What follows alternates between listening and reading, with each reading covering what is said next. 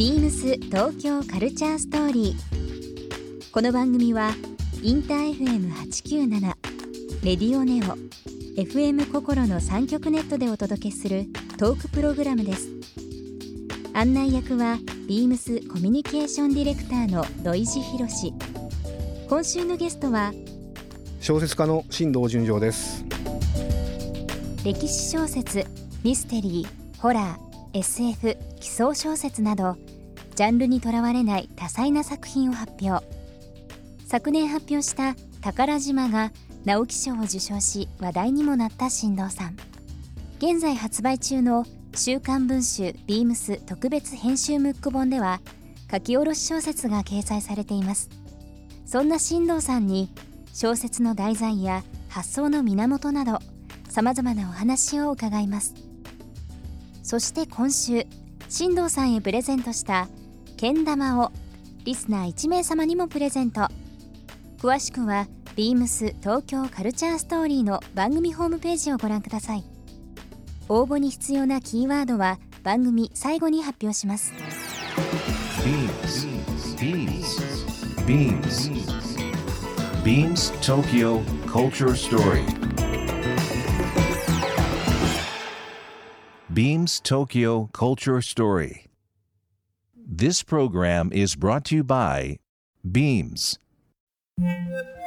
Beams.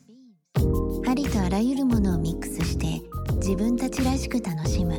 それぞれの時代を生きる若者たちが形作る東京のカルチャー Beams 東京カルチャーストーリー。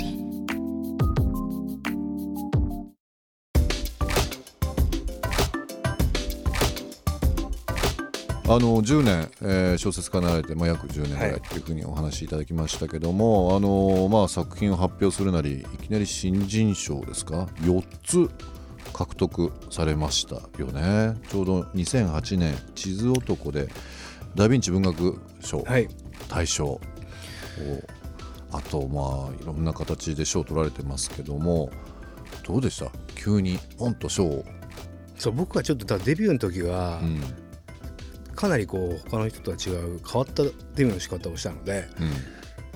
僕今じ10年やってて12本著作というのがあるんですけど、4本最初の1年出てるんですよ、え4本も？うん、4本最初の1年出てるね。3分の1は4本デビビュー、デビュー作が4本あるから。はい。でその後8本が9年間9年間 だからそのこう落差というか最初にボーンって出す出してですごい書ける人なんだなと思って、うん。ボワーッと依頼が来たのを、うん。全然こうこの回しきれなくてとかっていうようなこう、なんつうのかなこう最初のうちにギャップの大きさというかこうかなり自分のこう仕事の仕方っていうのをすごくこう思い悩んだっていうかかなり苦しんだところがあったんで、ね。デビュー作の4本っていうのはなんかこう、前世のことのように思いますね。前世のこと10年前なんだけどなんでそんな書けたんだろうって月に1本書いてたんですよ。それって、ん。ふと降りてくるんですか？何か。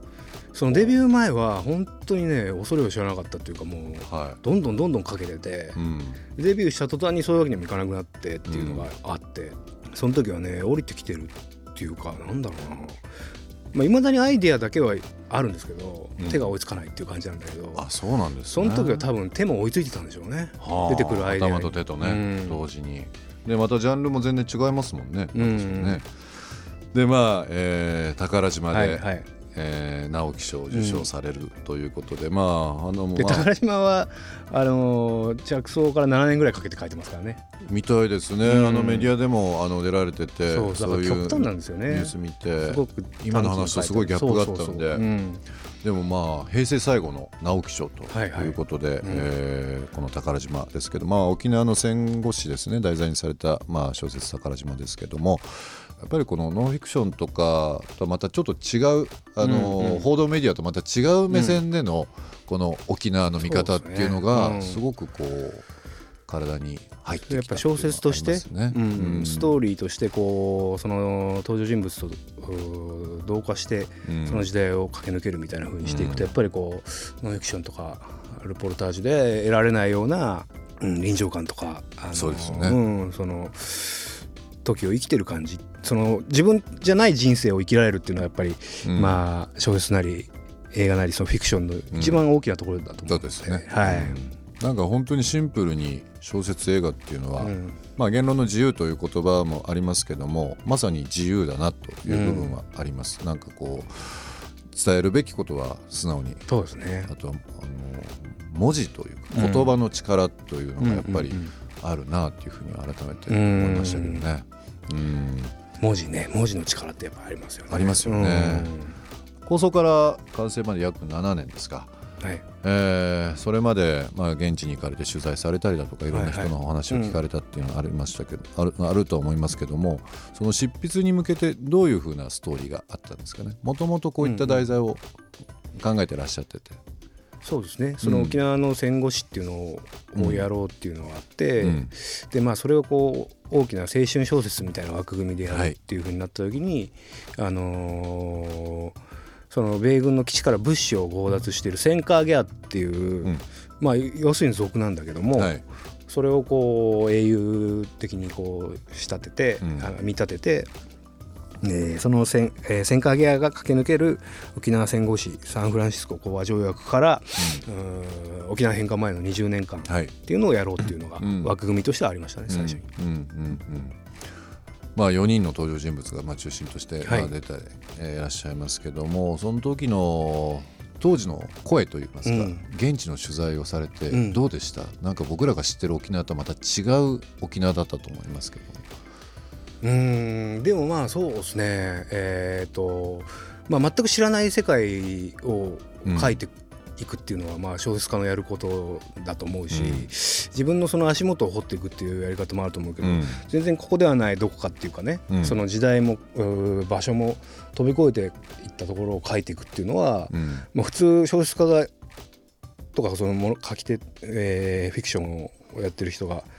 別に当然やるべきことだとは思うんで、はい。うん、特別に沖縄だからといってこううーんやりづらいとかなんかこう勝手が違うっていうようなことはなかったんですけど。ままあでも衝撃はやっぱりありましたよね。全部のことが、あの地続きではい。現在とつながっているので、うんうん。まだ全然こう解決してないとか全然そのうん基地問題にしてもその、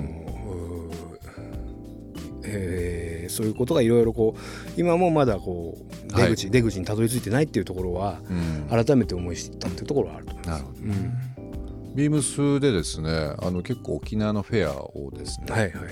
長年やってるんですよ。へー。であのまあ、読谷が有名ですけども八千文という沖縄の陶器をですね、うんうんうん。割とこう早い段階からもう20年ぐらい前からですかね、うん。ビームスの洋服と一緒なような形でプレゼンテーションしてですね、うん。あのまあ、日本の古き良き文化、うん。あとはまあ欧米も含めてですけど海外からの目線のその日本文化というものをですね一つのまあ民芸という言葉をですね、へえー使いながら、まあ、戦後民芸活動っていうのがあったりですとか今世界的に民芸というのが、うん。まあ、けん玉もそうですけどもね、うん。一つの日本語がこう外に出て、うん。いろんな意味でこうファンが増えたりだとかすごくその価値観が共有されてるっていうのはありますけど僕取材であの沖縄によく行ったりプライベートでもよく行くんですーけど、うんうん読谷のその窯元にですね、えー北窯という、まあ、あの窯がありまして、うんうん。まあ、そこのあの陶芸家の方といろいろお話しする中で、まあ、昔ねこの